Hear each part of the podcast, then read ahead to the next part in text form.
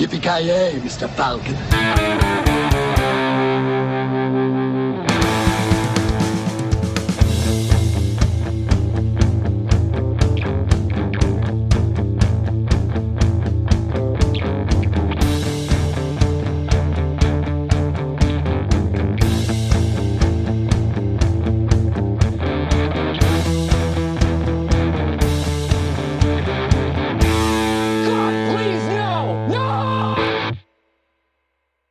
Ja men gott folk, hjärtligt välkomna till Filmsmakarna. Vi kör på med vårt tema musikfilm. Denna gång Tenacious D, Pick of Destiny. Tenacious D in the Pick of Destiny. Som ni alla vet så är huvudpersonen i den här filmen är Jack Black. Man med många talanger. Får mig utsökt att tänka på min medpodcaster här. Fast tvärtom, en man helt utan talanger. Från Peter, Mr. Kent Wikström. Tack, tack, tack. Ja, det här var inte världens bästa podcast-intro. Det var bara en hyllning. Jag tog du illa upp där. Jag vet inte. Nej, men jag tycker det stämmer rätt bra faktiskt. Ja, men vad tycker du? Vi pikade nästan förra veckan. Kan man kan tycka det, men så slår vi till med det här. Då. Jag trodde inte att det kunde bli mycket bättre än Cool as Ice. Nej, den är ju svårslagen, men ja, du lyckades välja en film som trumfar den faktiskt. Alltså vi började starkt med Blues Brothers, gick uppåt med Cats, sen ännu ett snäpp uppåt med Cool as Ice. Så ja, det går bara uppåt. Vi får se det nästa vecka om det blir något ännu bättre. Vi vet inte än. Ja, men hur står det till då? Där uppe eller nere, eller var fan du nu är relativt till mig. Ja, i södra delen av landet så är det väl... Det är bra, det är bra. Du räknar också att du ligger i söder, du. Ja, i och för sig tajt jämfört med mig. Ja, herregud, det ligger ju finska gränsen för fan. Det... Du är ju typ, vad heter det? Ja, du är nästan sörmlänning. Ja. Någon som är det på riktigt är nästa man ut. Mr. Carl F. Nilsson. Jajamensan. God dag. Jaha, hur står det? Har ni snö, höll jag på att säga? Nej,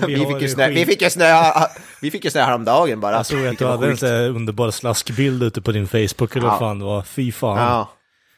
Alltså jag tror aldrig mitt liv varit med om att jag snöar så här sent på året. Alltså seriöst, jag tror fan inte det. Det är ju helt sinnessjukt. Jag menar, jag ser ju bara fram emot, men jag kan se framför mig den här dödsnotisen i typ norran eller någonting som kommer upp här snart. Ja, det är ju inte helt omöjligt. Men det är sjukt, det är nästan juni alltså. Jag antar att vår sommar är över nu, att vi börjar gå in i mörkare tider. Ja, 2 timmar. Nu har vi haft våran vecka i solen, höll jag på att säga. Det var kul så länge det var. Så det är helt sinnessjukt. Jag har hört talas om någon typ på jobbet tror jag, som berättade typ så här, på 70-talet var det så att det typ snöade vid midsommar eller något sånt där.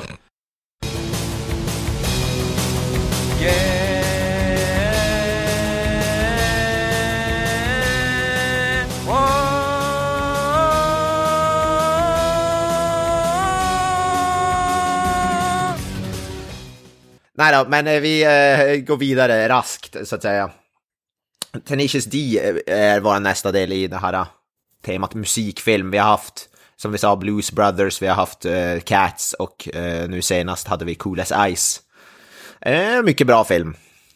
Eller vad säger du, Kent? Ja, det kan inte sägas för många gånger tycker jag. Nej, absolut, fan. Jag skriver under på det, 100%. Då var det, du tycker det var för lite Vanilla Ice i den här filmen då? Pick of Destiny eller? Ja, jag saknar iste och iskuben också. Just det. Ja, det är det enda som hade gjort den här filmen bättre. Ja. Ja, men det här är, som vi sa, Tenacious D in the Pick of Destiny, deras som biografi kan man säga, men det, ja, jag vet inte hur sanningsenlig den kan sägas vara. Ja, det är väl en dokumentär, eller? Ja precis. En film som kom ut 2006, det kom den ut. Har blivit lite av en kultfilm nu kan man säga, även om den var väl i princip en box office-flopp. Som jag har förstått det, när den kom på bio gick jävligt dåligt. Det kostade ungefär $20 miljoner i budget, det drog in dryga 14 miljoner ungefär. Vad jag kan se. Ja. Så det är inte speciellt bra. Dock så kan jag misstänka att den har gjort sig rätt bra på så här Blu-ray och DVD-försäljning sen i efterhand, skulle jag gissa. Men Vad har vi för koppling? Du kan ta, vad har du för koppling till den här filmen till exempel? Du har väl sett den antar jag förut? Ja, herregud. Flera gånger. Ja, jag älskar den här filmen. Alltså, för mig är det så bra som en musikalfilm kan bli, typ. Lowbrow humor och korpulenta män i medelåldern. Det blir inte bättre än så.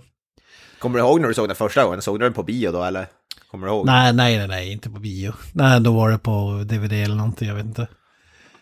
Jag kommer inte ens ihåg att den var speciellt stort, att den var speciellt hypad där i Sverige, för jag har ingen minne av att det var någon sån här reklam eller någonting för den här filmen, alltså i alla fall inte här i Sverige. Alltså jag var ju bara hypad för att jag hade sett tv-serien där som vi snackade om det tidigare. Granström tyckte inte om tv-serien men älskar alltså, filmen, vilket är obegripligt för att man inte tycker om tv-serien, den är ju skitnice för fan. Ja, den är fan fullkomligt fenomenal tycker jag, och filmen är ju som bara ett långt avsnitt av tv-serien kan man säga. Ja, mer eller mindre. Alltså... Eller typ en säsong ihopklippt till en film i princip. Ja, det var väl typ bara 6 avsnitt de gjorde också va? Ja, oklart hur många avsnitt där, men det finns ju på HBO till exempel, så om man gillar filmen... den här filmen, eller tvärtom man vill ladda upp innan man ser filmen, så kan man gå in på HBO och söka på Tenacious D, då kan man se alla, det är typ kortfilmslängd på avsnitten. Ja. Fan, det måste jag nästan, jag alltså hade som innan ni pratade om det här innan vi började spela in, jag har som inte ens hört talas om serien faktiskt innan. Ja, den är jävligt rolig tycker jag. Mm. Så därför var jag hypad när den här filmen kom. Jag minns inte när jag såg den, men det var ju definitivt inte på bio. Jag vet inte fan om den ens gick på bio här, det är högst oklart. Men man kan ju nämna det också, att filmen är ju en prequel till tv-serien på något sätt. Ja, just det. Men Kalle då, vad har du för koppling till den? Du gillade tv-serien och har väl sett filmen då antar jag också tidigare? Ja, check på båda punkterna där. Så stort fan av bandet i helhet och lite... Ja, komeditropen är det ju. Det är ju ett komediband i grund och botten då. Men ja. Det är ju svårt någonstans att säga att men jag tycker inte om Jack Black. Han är ju en av de charmigaste människorna som existerar i världen tyvärr. På både gott och ont. Det går inte att tycka illa om honom faktiskt. Och Kyle Gass är ju en vad ska man säga, en perfekt straight man till Jack Blacks saniness liksom. De kompletterar varandra väldigt bra. Ja, men Jack Black är ju, jag har sagt det tidigare, men han är ju fan multitalented, en bra skådis, komiker, musiker. Även nu börjar göra YouTube-videor och tv, så han är bra på det också. He conquers every medium, verkar det som. Ja, det märks ju, i den här filmen märks att han är tv-spelsnörd också. Det är referenser till höger och vänster. Ja, fan. By the way, visste du att han är med i en reklam för Pitfall Harry, eller vad fan heter det? Super Pitfall på 80-talet. Ja, fy fan. Pitfall är väl ett spel, va? Eller? Ja, precis. Ja. Ja, vad coolt. Okej.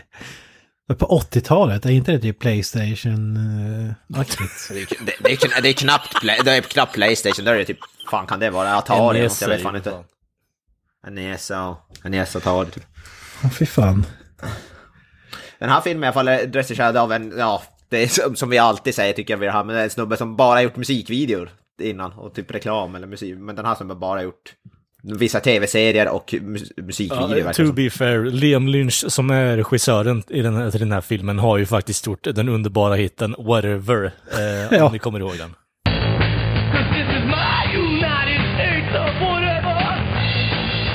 My United States of whatever. Precis. Jag vet inte fan, är det en Tenacious D-låt? Nej, det är en Liam Lynch-låt. Jaha, okej, han är musiker också. Ja, precis. Jag läste någonting att han hade inte ens en skivkontrakt. Han skickade låten till någon typ radiostation i Norge som bara började spela den, och så blev den hit.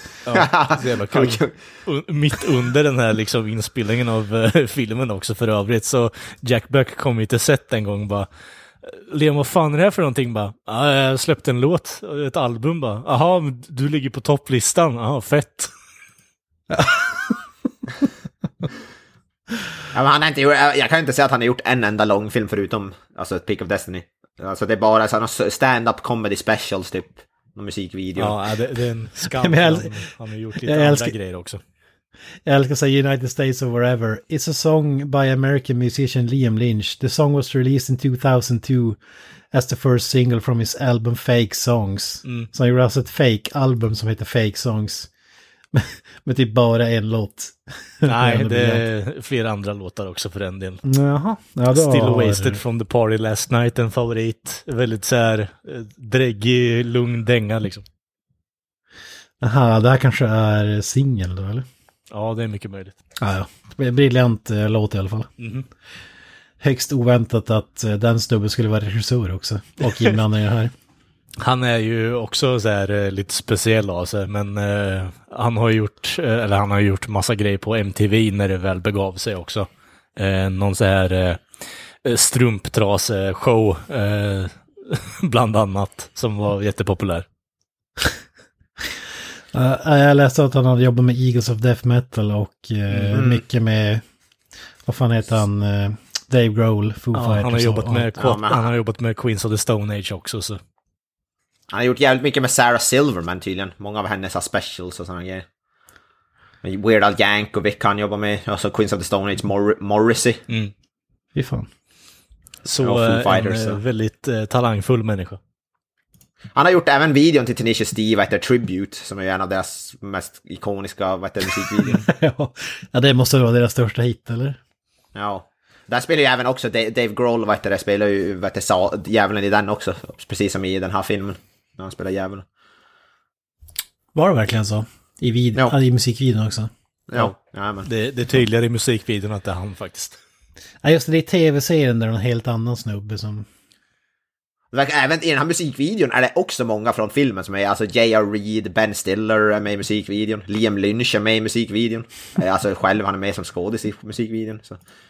Verkar som att de återanvänder mycket i sina, alltså skådisar. Men det är säkert för att karaktärerna i universumet från tv-serien, alltså vi pratade om det lite snabbt här innan, att det är många karaktärer från tv-serien som är med i filmen, förmodligen bara för att man ska känna igen de som är fan av tv-serien. Alltså allt från klubbägaren till pizzasnubben och Sasquatch och så vidare. Exakt. Jag tycker det är nice när de gör sådär, så det är jobbigt när de byter ut skådespelare. Alltså det händer ju ofta att de gör det. Men jag tycker det är nice man återanvänder. Det går en röd tråd ändå genom allt på något sätt. Mm. Mm. Det tycker jag faktiskt är nice. Men om vi ska gå igenom lite av skådespelarna listan, då har vi såklart Jack Black och Kyle Gass är ju som huvud. De spelar sig själva, alltså JBKG. De har förkortat deras egna namn. Det är typ den då.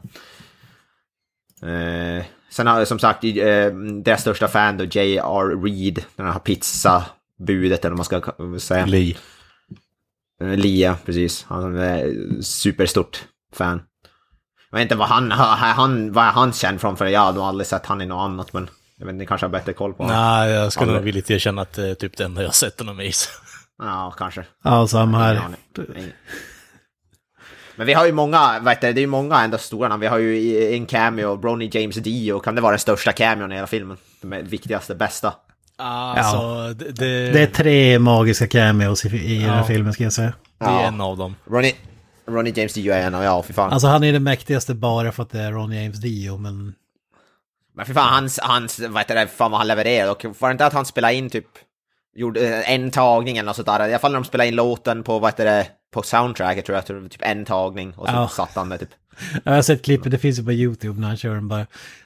Han kör, som du säger, han kör en tagning och så bara håller han på att svimma där inne. Bara, så bara, ska jag köra det igen? No, that's perfect. Ja. Och det är ju jävligt perfekt alltså. Ja, men Ron James Dio var fan gudabenådad sångare. Ja, en av tidernas bästa kanske. Hans del är absolut bästa i den låten också. Ja. Den har ju säkert många sett, men kanske inte har koll på att den hör till filmen, men Kickapoo heter den låten och musiken. Ja, exakt. The Meatloaf spelar en farsa som spör upp en ung Jack Black. Kickapoo. Undrar om det ens finns det en riktig stad som heter Kickapoo? Jag såg det. Ja, det ska finnas, påstår de. Ja, det gör det. Det känns fruktansvärt påhittat, men okej. Jag lyssnar på kommentarsspåret och Jack Black påstår att det finns, men däremot så sa han att han är inte därifrån, det är påhittat, men det ska finnas ett ställe som heter det. Och det lät väl bara coolt att det var därifrån Tor. Ja, men om det kan finnas en sjö som heter Lake Titicaca liksom, så varför inte? Ja, ja det är inte så. Så långsökt egentligen. Ja, men som i Sverige, Muslikberget och så vidare. Ja, Fittja, Trosa. Röven finns det en stad som heter också. Johan Glans gillar att skämta om. Underbart om man kommer från röven och slår igenom liksom, det hade varit något. Ja, ja jag ska säga Johan Glans är långt så här, bit om det. Här är rövens stolthet, Carl Nilsson, on stage. Tänk att vara en finne i röven, bland annat. Så jävla. Och så vidare. Eller en back i hallen. Jag glömde mina nycklar i röven. Har ett litet stånd i röven och så vidare. Ja, det finns, man kan hålla på hur länge som helst. Jag har ett litet korvstånd i röven. Det är hög nivå på alltså, den humorn. Ja. Det är highbrow. Precis som den här filmen. Precis. Ja, exakt. Men vidare som nattklubbsägaren Paul F. Tompkins. Jag vet, han är väl typ... Vad fan är han stand-up? Mest känd som stand-up-komiker. Eller vad är det? Jag vet fan inte vad han... Han har gjort mycket. Jag tror han har en känd podcast kanske, jag vet inte. Han är ju framförallt Mr. Peanut Butter i BoJack Horseman i alla fall. Nej, just det. Ja. Det är briljant. Han är ju briljant i den här rollen som den torra jävla cyniska klubbägaren som bara hatar allt de gör ungefär. Ja, exakt. Ja, man saknar ju mer om den där gagsen de har i tv-serien, nu vet Kent, att han går upp dit och läser upp en lapp där de har skrivit någonting bara this band is better than sex och så vidare liksom. Ja. Ja. They did not tell me to say this. But fucking I'm gonna say it anyway. Ja, fast tv-serien är liksom det är inte på den nivån, det är ju bara well, this next band told me to say this, read this note out loud, this band is better than sex, you shall kill yourself because there's no more meaning to life after hearing them. Ja, det är därför i filmen då, när scenen som du drar upp av Voja, då är det ju deras dröm är att han ska älska låten om jag. I fucking love this band! Ja. This is the best band in the world, period! Alltså vidare, vi har ju sen det hon känner, Amy Poehler, jag kände fan inte igen hon, men hon är ju den här waitressen med blå ögon. Jag kände fan vad hon var olik sig alltså, jag kunde inte placera hon, för hon såg jävligt bekant ut, men alltså hon ser ju helt annorlunda ut. Ja, SNL, Parks and Rec och så vidare. Ja, det där kan ju vara hennes bästa roll nästan. Ja, det är inte stor, men... En torr, sarkastisk, hemmaslagen fru, liksom. Ja. Vad har hänt? Vad har hänt med ditt öga? Jag brände det med locktången. Det där What do you recommend? I recommend that you order some food. Och så har den där t-shirten där det står My eyes are up here, eller så där, och så pil upp. Ja, just det. Jag känner fan inte igen hon alltså. Hon var ju typ redhead i den här filmen också. Och så där. Eller brunhårig. Men sen har vi ju, vad heter det, Tim Robbins. Fan, från Kents favoritfilm, Shawshank Redemption. Jag tänkte säga att det här är liksom Andy Dubois följaren liksom. Det här är det som... Ja, det var sådär. Prison Breaken. Ja, precis. Så där ser han ut efter han har rymt från Shawshank-fängelset. Ja, exakt. Ja, jag tycker han är kungen i den här filmen, Tim Robbins. Jag tycker han är sjukt bra. Där, try and catch me if you can. Och så går han och springer iväg från polisen. Get over here so I can stab you. Ja. No, we're not coming over there. Han är mycket bättre här än i nyckeln till avföring. Jag tycker han är sjukt underhållande i den här filmen. Som creepy, stabbing guy. The Stranger är hans namn bara i creditsen. Och jag brukar inte vara ett fan av Ben Stiller, men han är ju briljant i den här filmen också, tycker jag. Hej, jag gillar Ben Stiller. Jag en del av han behöver vara i en specifik roll för att man ska tycka om honom liksom. Han behöver, det känns mer som att han är sig själv i den här filmen, om du förstår vad jag tänker, att han är lite så småsarkastisk och ändå vill ju buda på sig själv. Det är lite så här Tropic Thunder övert. Där är han också jävligt bra. Men alltså, det är svårt för dem när han ska köra sina improv-grejer. Det är typ Zoolander känns ju bara som hans, alltså, och Zoolander är ju när han bara gör vad fan han vill och så blir det bara löjligt. Och här är det som ett gränsfall, det känns som att han improviserar jävligt mycket, men det är, här funkar den då. Alltså det krävs att någon... Han är nästan lite bättre när han är lite mer så nedspelad. Ja, när han inte tar i så jävla mycket. Ja, han blir alltså seriefigur är inte rätt ord. Det är någonting annat. Jag vet inte fan hur man ska beskriva honom, men... Ja, det är svårt för när han kör de extrema löjliga rollerna. Ja, han ska gapa och hålla på. Ja, lite samma men, ja, trope. Han spelar i alla fall den där i gitarrbutiken, för ägaren eller försäljaren. Ja. Men sen har vi ju såklart Satan, djävulen, Dave Grohl, ja. Mr. Foo Fighter himself.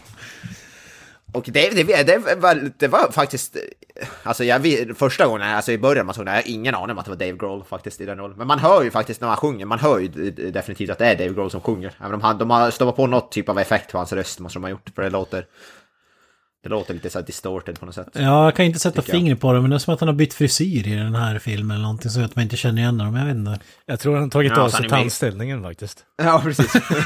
Ja, jag vet inte vad det är som gör att man inte känner igen. Han ser lite olik, som att han är solbränd eller något, jag vet inte. Ja, lite rödbränd faktiskt. Ja. Ja. Man hör ju definitivt när han sjunger att det är Dave Grohl, det tycker jag man hör. Ja, nej, jag skulle säga att det är typ omöjligt om du inte är typ superfan av Dave Grohl och vet... Exakt. Nej, men exakt. Men har man lyssnat på Foo Fighters och sånt där, så hör man att alltså, när det är han som sjunger. Men det är väldigt svårt alltså. Det är i vissa så här, det är inte ens hela tiden han sjunger. Det är i vissa så här, fraseringar och vissa så här, ord hör man att det är Dave Grohl. Men det är fan svårt. Vad jag förstått så spelar han trummor på alla låtar i den här filmen och albumet, antar jag. Ja, det är lite coolt ändå. Han är ju helt bra trummis.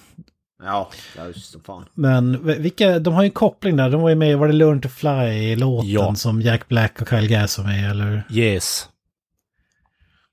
Ja. Jävligt bra låt. De är ju bra polare, så det är lite kul att de är med i varandras Cinematic Universe. Ja, precis. Han har ju spelat in en hel del, eller jag vet inte om han spelat in, men han skrev ju en hel del låtar till första albumet de släppte också. Så. Ah, okay. Ja, men det är stort. Mm. Men förutom det så har vi så lite små cameos. Colin Hanks som är en liten roll, Amy Adams. Ja, det är typ det bästa cameot i filmen. Ja, David Cockner, hur fan man nu talar, från The Office, man. David Crumholtz. John C. Reilly är med en liten roll. Meatloaf såklart. Ja, det är lite, vad heter det? Det är några cameos så att säga.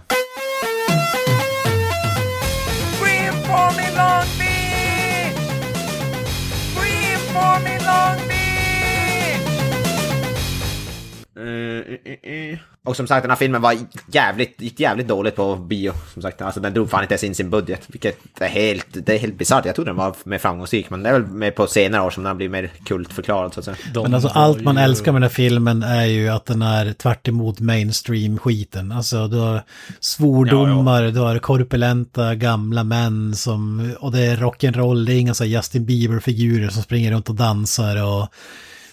Utan det är ju en väldigt specifik målgrupp, lowbrow humor så in i helvete och ja.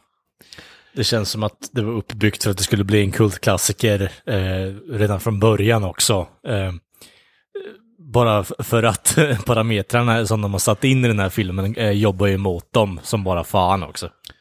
Exakt, det här är ingen cash grab eller nej, precis. Man bara gör någonting så mainstream som möjligt. Det är en sån underbar film för att det är ett passionsprojekt egentligen. Ja.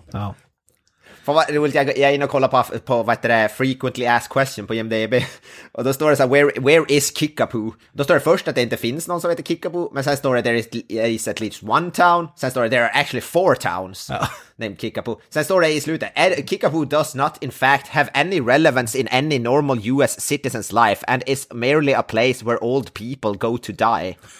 Så så det är någon som har haft edit war, någon har edit lagt till ett text, någon annan kom lagt till edit, sen i slutet har någon lagt till you're an idiot med en pil som pekar på den där texten, så någon har haft roligt när de har redigerat texten.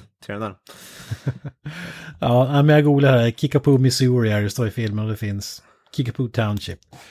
Ja, det finns faktiskt 4 i Illinois, Kansas, Louisiana och Texas. Ironiskt nog så ligger det i Springfield, Missouri. Det är lite kul. Simpsons. Ja, just det. Men de valde tiden bara för att innehålla ordet poo, såklart. Ja. Så det är, ja, är ju ganska självklart. Mm. Det där kan vi dra nu, det passar inte in någon annanstans, men alltså det är mycket så här rockreferenser i den filmen. Mm. Och allting krävdes ju, de har ju med så här, bara ta med en tidning med en bild på typ AC/DC och ja, vad fan är det med The Who och Eddie Van Halen, ja, och det där.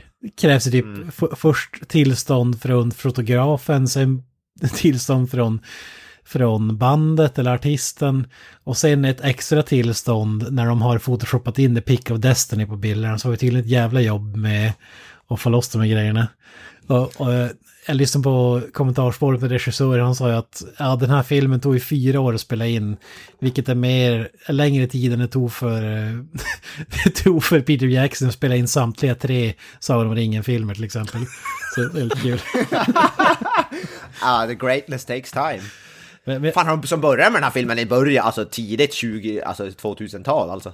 Typ 2002. Ja, det hade nog tydligen varit på gång hur länge som helst. Jävlar. Typ det ser fan bra ut det där. Det var väl typ de där bilderna med efter första albumet släpptes, misstänker jag. Ja. Ja, jag vet inte exakt, men det har ju pågått mer än 4 år. Alltså det var typ, vi pratar typ 8 år eller något, tror jag så. Men sen 4 år aktivt projekt med olika manus och grejer. Så. Mm. Ja. Men det här med tillstånd då, de ville ha, det är ett rock and roll museum, och då ville de ha Stairway to Heaven skulle vara där Pick of Destiny sitter, men Guitar Way to Heaven blev det. Ja, det blev Guitar Way to Heaven från Korn med Led Zeppelin, och typ Robert Plant sa ja men sure, det är lugnt. Ja. Men Jimmy Page hade en ny manager och han krävde tydligen 1 miljonsumma för att de skulle få använda namnet Stairway to Heaven, så då blev det Guitar Way to Heaven. Är inte Jimmy Page lite av sådär prätt, och jag har hört att han är jävligt svår hanterad. Ja. Mycket sånt. Ju mer jag hör sånt här skit om Jimmy Page, ju mer hatar jag honom bara. Alltså, visst, jättebra musiker och liknande, men jag tror nog fan Robert Plant och John St. John är liksom fucking favoriter just nu, de som lever i alla fall. Ja, Jimmy Page verkar vara lite så pretentiöst asshole. Ja. Det var någon dokumentär jag sett med någon om heavy metal eller metal-dokumentär, så han vägrade typ bli intervjuad eller något, för att han typ ansåg inte att, han ville typ inte att Led Zeppelin skulle bli kopplad till metal på något sätt alls eller något sånt skit, jag vet inte vad fan det var. Folk har ju bjudit typ miljardbelopp för en reunion också, men han har tackat nej också i det. Mm. Men det roligaste var ju då när de har ju så här, i The Hall of Fame har de massa gitarrer från kända, typ Eddie Van Halen, och det är riktiga gitarrer från riktiga rocklegender, det är ju alla möjliga. Men jag tycker det var kul att Jimi Hendrix, när artister dör, har de som ett estate som skjuter liksom, alltså kan ju vara familjemedlemmar eller de närmsta. Dödsbo. Ja, precis, som ändå bestämmer och hans varumärke och tar sådana beslut. Och de ville ha med hans gitarr i filmen, men de sa ju nej för att de inte ville förknippas med Satan. What the fuck? För att det är Satan och Pick of Destiny och allt det där. Nej, och så sa man, heroin som is fine, but Satan, no. Ja, precis. Det är okej att dra LSD och kvävas på sina egna spyor och liksom knulla allt som står upp. Liksom. Men Satan, nej. Där går jag alltså. Ja, precis. Fan, och Jimi Hendrix blev säkert förknippad med Satan på något sätt under hans karriär. Det har väl alla rockmusiker blivit vid något tillfälle. Jag menar, han typ brände upp sin jävla gitarr och på till bedaren. Liksom, ja, Satan kan nog inkopplat det på något sätt. Ja, säkert. Jag tyckte det var en rolig anledning i alla fall, inte bli förknippad med Satan. Det känns ju inte riktigt som att det var det man förväntade sig från The Jimi Hendrix Estate faktiskt. Men undrar hur de la fram filmen. Ja, det kommer att vara djävulsdyrkare och Satan själv kommer att vara med. Och typ. Inte att det var en komedi, musikalfilm, liksom bara helt totalt oseriös. Några mer var snabba trivia. Tydligen är det här första gången som Meatloaf sjunger i en film sedan typ 70-talet, 75. Och i Horror Picture Show. Ja, exakt. Vet du varför då? Han ville det står här för att han ville bli en seriös skådis, står det. Because he wanted to be accepted in the industry as a serious actor. Precis, vilket är fruktansvärt konstigt med tanke på att den han är känd för är typ Bat Out of Hell. Ja. Han trodde att han skulle bli ruined genom att vara med i Pick of Destiny, men han tog ändå på sig den då. Ja.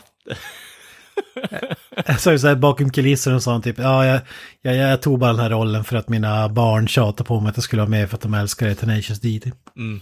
Ja, just det. Mellan raderna läser jag att hans karriär var över. Han insåg att han kommer aldrig bli en seriös skådis eller mer. Ja, det hade de flesta insett, förutom Meatloaf själv. ja, verkligen. Han dock är kung i den här filmen, ska jag säga. Ja.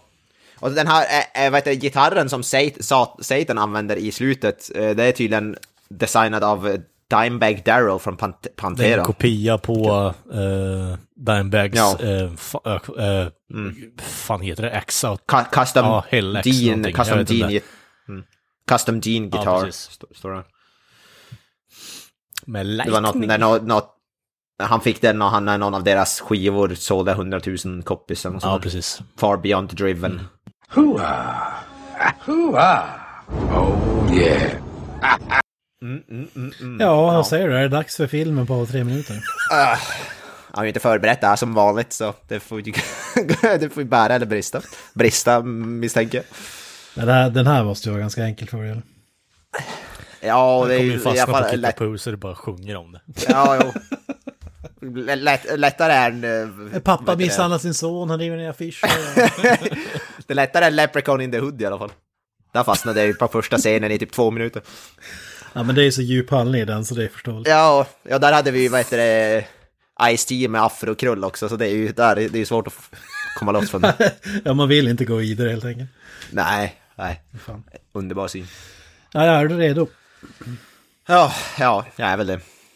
3, 2, 1, go. Det börjar i en liten stad i USA där JB, Jack Black, då växer upp i en strikt kristen familj. Och där han inte får spela den rockmusik som han så älskar. Han blir misshandlad av sin väldigt strikta far, blir smiskad med ett skärp. Men sen efter en uppenbarelse av självaste Ronnie James Dio som uppmanar honom att gå till Hollywood för att söka lycka, så smiter han hemifrån.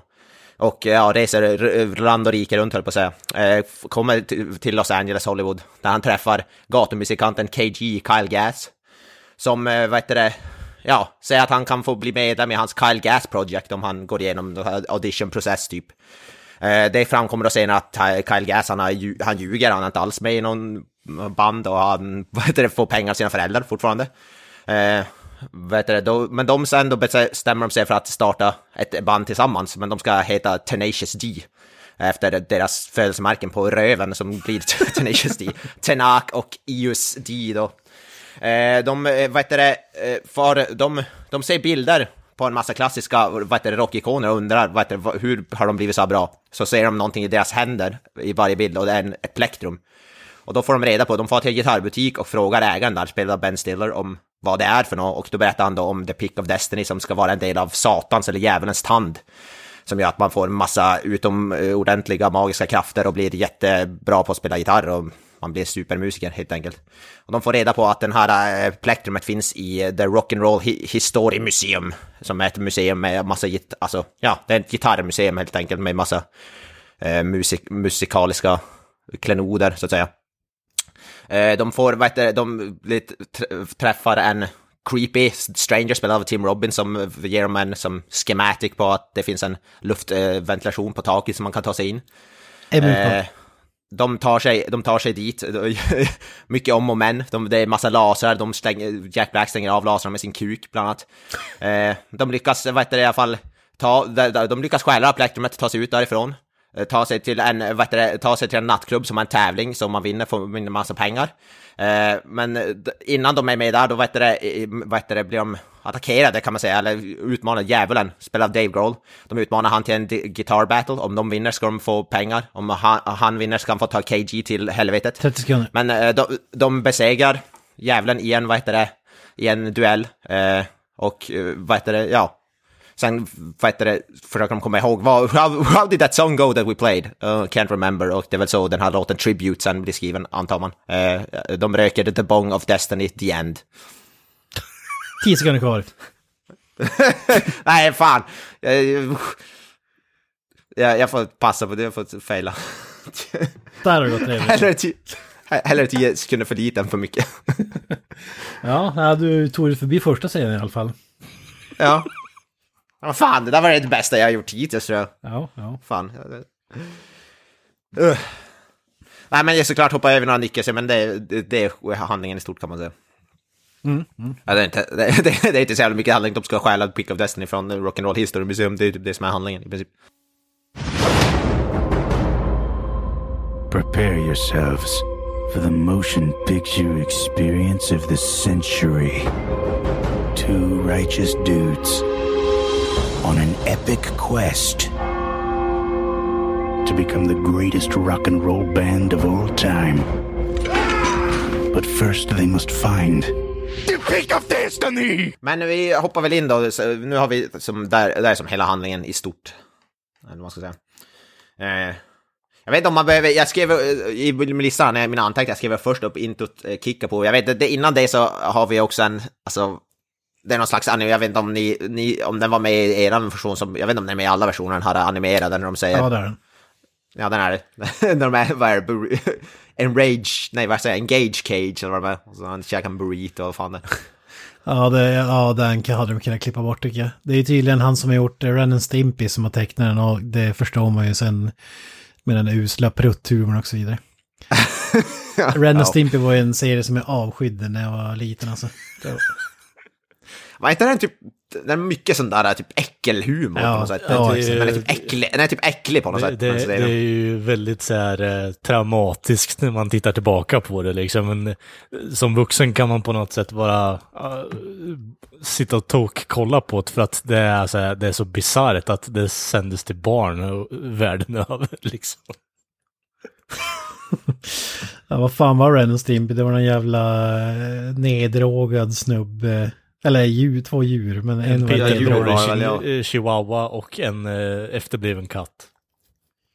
Ja, den ena är sönderstenad och den andra är superkorkad, och så är det bara vidriga grejer, typ när de drar nålar i ögat och... Ja, väldigt mycket så här typ Cronenberg-aktiga body horror-skit liksom.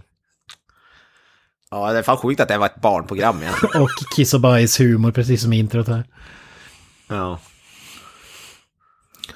Ja, nej, det var inte, jag vet inte varför de hade med den där. Han har ju för övrigt animerat klassiko musikvideon också, så. Fy fan. Jag har sett musikvideon till klassiko, ärligt talat. Men om vi inte den räknar, så det börjar ju med i Kickapoo. Det här ikoniskt intervjuade. Jag kunde sjunga med låten direkt, alltså, och då har jag ändå inte sett den här filmen på några år. Ändå kunde. Så pass ikonisk är den. Ja, låten är ju jävligt bra, tycker jag. Long as fucking time ago in a town called Kickapoo. Ja. There lived a humble family och så vidare.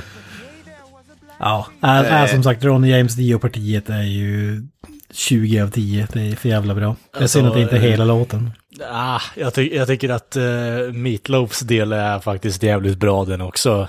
Inte för att ta bort Dios contribution till låten, men alltså goddamn, alltså han ger det, han sätter in hela själen i låten, Meatloaf, faktiskt. Alltså jag tycker han är bra, men det är som bara, här är en bra sångare, och så kommer en jävla gud ner och lägger några rader. Klassskillnad. Jag måste säga, det är lite eloge till han som spelar JB som ung, där han står med gitarr. Jag tycker han är fan badass. Kung när han står och hoppar in i köket där och står slice this fucking cockles with a long and shiny blade. Jag tycker han är kung. Han ser verkligen ut som en liten Jack Black också, tycker jag. Jag fick till det jävligt bra. Det ser ut som att de har krympt Jack Black, tagit bort hans skägg typ. Ja, alltså det är som sagt lowbrow humor, och vi pratade om det innan vi tyckte på Rec här, men alltså allting är ju, när Ronnie James Dio sjunger hungry for the rock, då kan det vara hungry for the cock. Alltså det är bara sådana där Dick of Destiny, Pick of Destiny, alltså allting de gör. Tenacious D, det är ju också, alltså allt är bara referenser så det är ju som låten ännu mer, att det är sådär cock-section i låten på något sätt. Men i den där låter det bokstavligt också, att gotta suck a chode, gotta blow a load, eller fan där. Ja, chode kan du googla kärleks nu. Ja, grym låt, och sen kommer ju såklart, vad heter det, Dio, Can You Hear Me? I am lost and so alone. Fan, han är kung Dio alltså. Den där pipan. Ja, det kan jag inte säga så många gånger alltså. Nej. Man har ju så massa affischer på väggen och massa klassiska artister, och så tillber han, vad heter det, Ronnie James Dio-affischen, och så börjar Dio komma till life så att säga och börja sjunga. Ja. Och sen, oh, the dragon's bolts were blazing as I stepped into the cave. Dragon's bolts. And I sliced his fucking cockles. With a long and shiny blade, no. Jag gillar att det är cockles också, det har jag som aldrig hört kock på det sättet. Cockles, ja. I who fucked the dragon och så vidare, ja.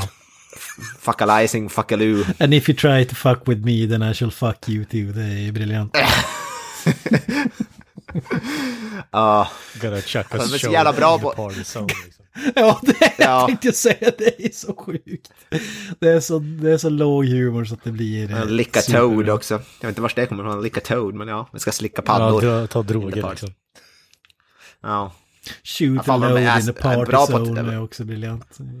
Det är både Kyle, för det är ju Kyle Gass och Jack Black som har skrivit typ alla texterna, varit med i alla fall, skrivit, kontribuerat till alla texter i alla låtarna och filmen. Mm. De är så jävla kung på att skriva så jävla bizarra texter, men jävligt bra. Ja, det är briljant. Mm. Det är det som är, alltså låtar, hade de gjort seriösa låtar hade det ju säkert varit alltså credit band idag, för att de är ju jävligt bra. De är jävligt bra på att sjunga, bra på att spela gitarr och så vidare. Alltså. Men de är ju fortfarande, det måste ju vara världens största nästan komediman, för de står ju på så här gigantiska scener och spelar för typ 1000, alltså de spelar för fan typ för Metallica-size-konserter nästan, de spelar ju alltså på de största festivalen. Ja, jag vet inte om Korn är större, jag vet inte. Ja, möjligtvis det. Men Korn är inte lika kredit. Du var tvungen att trycka ner Mr. Granström för att han inte är här nu, eller vadå? Ja, exakt. Ja, Korn är lite mer så oseriösa. Alltså, de sjunger, deras texter är inte lika... det är lite väl lowbrow för min smak. Ja, precis. Freak on a leash och så vidare.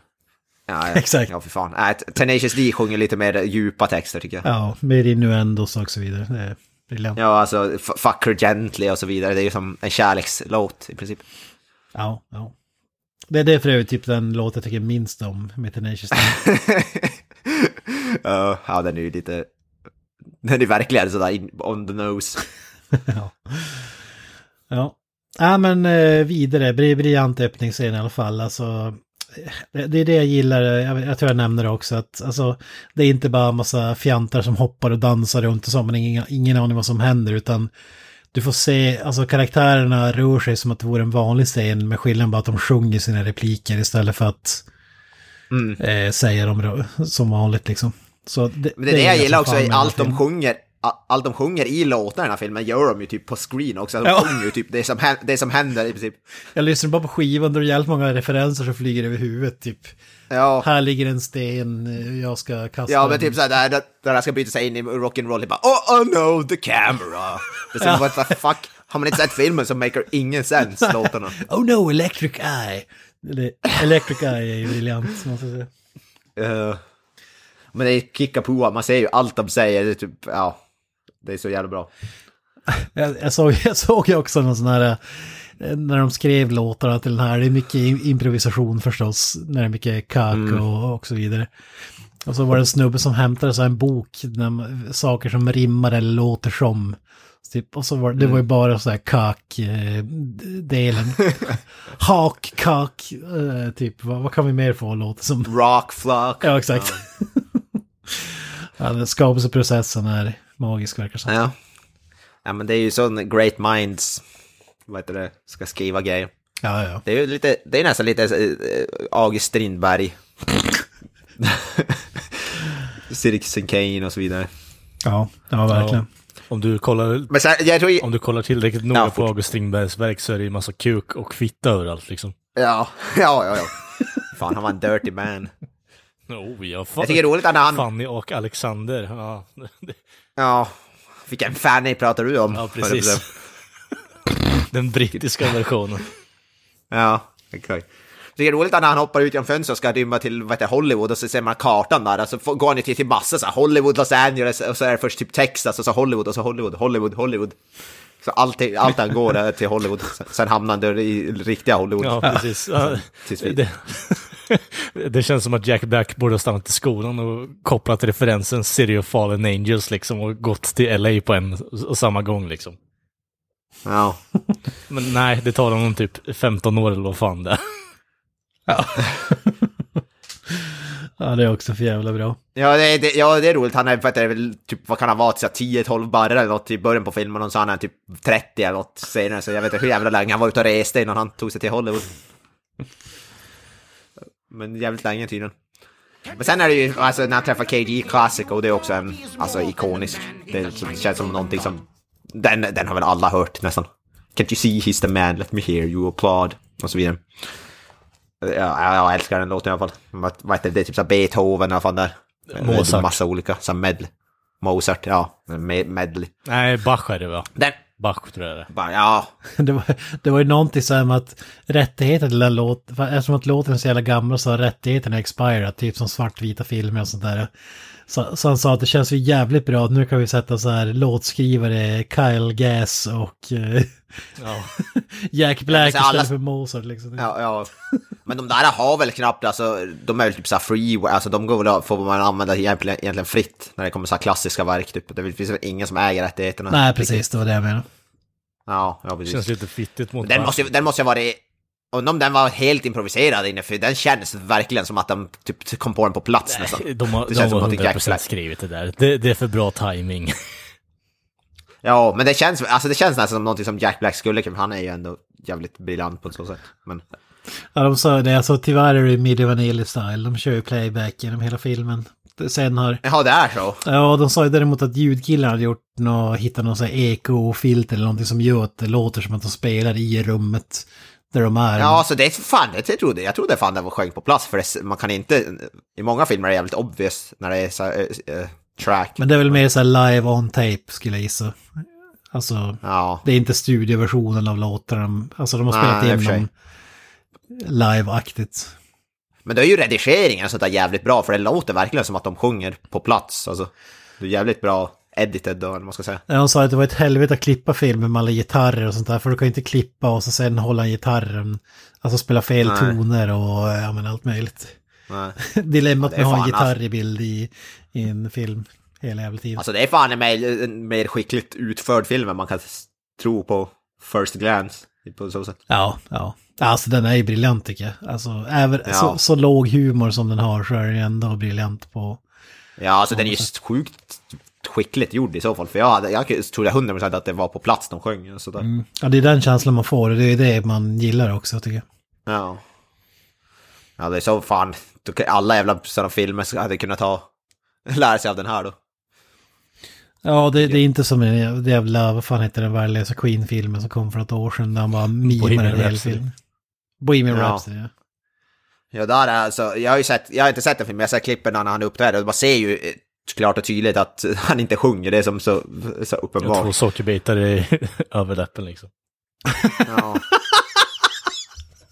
Det är alltså det. Ja, jag gillar verkligen inte när man lägger. Upp sådär playback alltså. Nej, och det är det som gör den filmen unik också tycker jag, att de är så bra artister. Alltså de kanske inte är världens bästa skådespelare visst, men alltså de kan ändå båda delarna, annars brukar det vara att typ Pierce Brosnan ska sjunga Mamma Mia musikalen, låter för jävligt alltså. Russell Crowe i Les Misérables. Ja, exakt. Finns det många skräckexempel. Så det blir som en helt annan autenticitet på något sätt, och då. Ja, men det är ju Jack Black och Kyle Gass stolpe skådespelet ibland från Kyle Gass. Ja, Carl Gass är inte världens bästa skådis, men jag tycker fortfarande han är bra i filmen. Jag tycker han är rolig, jag tycker han har en hel del grejer som är roliga. Han har väl fått en del skit och blivit sågad en del från den här filmen, tror jag. Jag får med att jag hörde, men jag tycker fan han är bra. Alltså jag tycker att han hamnar i det där Arnold-facket. Han har så jävla mycket karisma att det spelar ingen roll att han är en värdelös skådis som man gillar honom ändå i filmen. Ja, alltså. Jag tycker han är charmig. Jack Black är ju bra skådis sen tidigare, det vet man ju. Så att han är bra är ju inte så konstigt. Ja. Och sen har de ju... De har väl med mening gjort att den ska vara jävligt B. Alltså De låtsas inte göra någon Oscars. De behöver inte skådespela så mycket heller. De är som sig själva. Ja, det är självmedvetet också. Precis, det är ju hela grejen med bandet, att de har ju aspirationer att vara bäst, men samtidigt så ser man ju ändå att det är lite tongue-in-cheek, att de ändå vet att de är värdelösa liksom. Eller värdelösa situationer. Nej. Ja. Deras slogan är väl greatest band in the world. Ja, det är väl, jag gillar det så här, första giget de har, de spelar absolut första gången de spelar låt tillsammans på den här klubben, och så kommer de ut bara, men det var fan bra, och så bara, nej för helvete, jämför med typ AC/DC, Led Zeppelin, det var helt värdelöst. It was great compared to bullshit. Cool. Det är bra jämförelse direkt så här, första spelningen. Ja, precis. Och innan det så har han blivit så här psykologiskt torterad av Kyle Gass liksom. Bara, ja, men du suger, du är sämst. Och sen kommer från ingenstans den jävla stora konferensen. Han har bara pratat med barägaren och bara, what did you think? Bara, it was okay. Bara, okay, that was fucking great. Ja, you were okay. We fucking kicked ass. Vad fan är han, börjar de inte säga det på någon lappen där, att det är typ the greatest band in the world? Men det är ju drömsekvensen. Det är drömsekvensen, Det är roligt när de sjunger en låt, det är History of Tenacious D, det är deras första spelning, och de har värsta såhär, we climbed K2, we even stopped a moving train, och så vidare. Jag måste säga att stämmorna i den låten är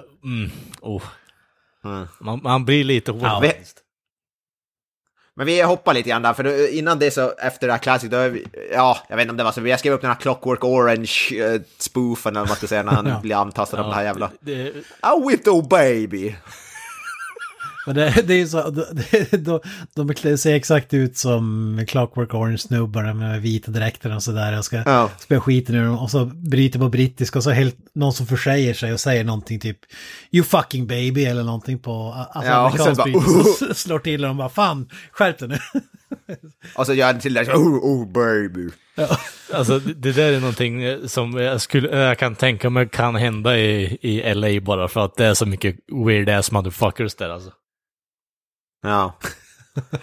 Sen vet jag kommer ju Kyle Gaskell som låtsas rädda han. Did you save me? But they had it coming. Ja. You run! Också. Alltså, det måste vi dra in, att han, det jag tycker är helt kul när Karate Kid-grejen ska träna upp honom. Alltså att han bara ljuger för honom, typ, men jag känner ju Dio, och bara, nej, no way. Ja. Bara, jag känner alla i Black Sabbath. I jam with them all the time. Just det, han skrev Holy Diver. Ja, vad jag skrev. I know all the dudes from Sabbath. But you do not know Dio. Det är som att det är här, 2 5-åringar som håller på att argumentera liksom, va? Min pappa jobbar på Nintendo. Nej, det gör han inte. Det är så jävla kung. Och sen har han sagt check about I love you pumpkin. Yeah, it's the name of a song. Big hit in Canada. $200. Ja. Och det är att han har långt hår också, peruken där är också briljant. Ja, alltså sjukt bra peruk. Han passar i långt hår, fan. Ja. Så får han städa hans lägenhet för att han ska få vara med i The Kyle Gass Project. Ja, det världskända bandet som ingen hört talas om.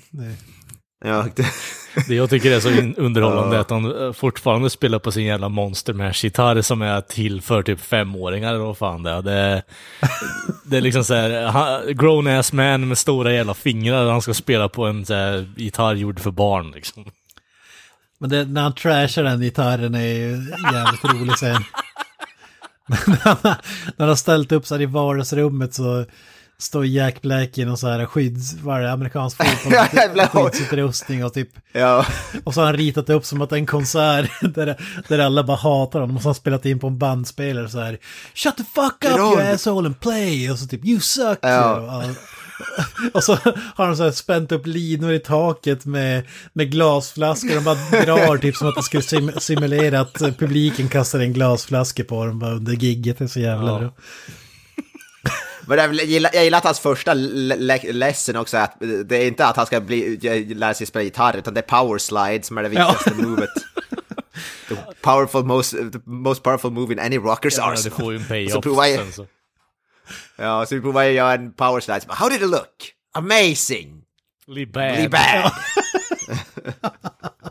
Är det inte att han gör powerslide när han faceplantar över gitarren och mosar den? Jo, det är bara I have to do a powerslide to save the show. Och sen bara glider han på glaset på golvet och sen bara fuckar han upp gitarren och börjar ugly crya liksom. Och där förstod jag att Jack Black skadade sig på riktigt. Han fick in en gitarrdel i revbenen eller vad fan det var. Åh fy fan. Ouch. Det är kanske därför han grinar igen. Ja. Ja, han började säga I was doing pretty good until the thing. Ja, det är en jävligt rolig scen som jag rekommenderar att man ska kolla in. Alltså. Ja. Sen ringer ju hans morsa och lämnar ett meddelande på så får man veta att han lever på sina föräldrar eller sin morsas pengar. Han får rent checks. Han får inga royalties. Det är bara bullshit. Ja, så får typ bara, fan du har ljugit för mig hela tiden, bla bla bla, dra åt helvete. Och så bara, ja nu måste jag flytta för att jag har redan spenderat den här månadens hyra. Ja, och lite fint ögonblick där får man säga att han har köpt en gitarr till han, JB. Lite hjärta i filmen också. jag älskar den scenen när de filmar gitarren också, som att den är så här 4 meter lång. Ja, så hans ögon bara så här uppenbarelse. Och så är alla tecken så här upp och ner vänt kors, vad är det, satans stjärnan och JB Yin och Yang, alltså det är allt. Ja, Illuminati-triangeln. Ja, Illuminati. Allt man vill ha på gitarr. Jag vet inte, det där är ju sån highly customized gitarr liksom, men de har precis nyss träffat den här snubben liksom. En fin gitarr är det i alla fall. Det måste vara dyr hyra om den där täcker. Ja. Så kan man ju lätt konstatera i alla fall. Vet inte riktigt vad baktanken var. Båda är ju höga hela tiden, så logik kanske inte spelar in direkt där. Nej. Men det är där de också de börjar brotta, så han jävla tupé faller av, eller vad heter det? Frisyren där. Om man säger att han är balding, skallig alltså, om det är någonting Kyle Gass gör bra är det ju den här jävla alltså 1000-yard-staren alltså bara ja, när han vidöppnar ögonen alltså, han gör det flera gånger i filmen. Jag tycker det är så jävla kung. Han är jävligt rolig alltså. Men när de ska byta, will not be known as the Kyle Gass Project. Alltså bara will be known as Tenak. Ja, det är så jävla långsökt, men det är ganska kul. Jag gillar den här jävla Sam Raimi-esk inzoomningen på röven de har också där. Ja, ja de har på varsin skinka med ett födelsemärke som bara stavar Tenacious D tillsammans. Tenak på Jack Black och ESD på... jag tycker det är så jävla kul att säga I got an ass mark too. Det är tydligen improviserat assmark-grejen. Ja, och så ser det ut som att någon har skrivit med en Sharpie, alltså blyertspenna på det. Det står det ser ut. Och så han bara, guys, look! Och så stoppar de ihop skinkorna. Ja, så blir det och sådär, när det står bara Tenak på hans skinka, så bara, Tenak, I looked it up in the dictionary. It's not there. It's not in there. It's not in there. Betyder ingenting. Vad fan är tenacious betyder? Det betyder ihärdigt. Jag vet fan inte. Ihärdigt, ja. Namnet kom ju för övrigt från en basketkommentator som tog upp tenacious defense. Så det är där det kommer ifrån. Jaha, men det står väl en referens till Dick, antar jag, Tenacious Dick. Järdig penis. Ja, om man nu väljer att tolka bort defense-delen där, absolut. Ja. Eller det kanske det är en Tenacious Defense. Ja, men det är som sagt det här med när de säger rock med menar kock, alltså det är ju en sån grej, Tenacious Defense. Alltså ni två har penis på hjärnan alldeles för mycket nu på sistone, alltså det... Nej. Oj. Det har jag alltid. Ja, det kan jag inte förneka. Det... Efter den här filmen så jävlar. Nej, men det är väl lowbrow-humor man alltid utgår från att hitta någon koppling till. Det känns som att man synkar ganska bra med Tenacious D, måste jag säga, på den fronten. Ja, alltså alla deras låtar handlar ju om fallos-symbol. Ja, herregud. Mycket fallos.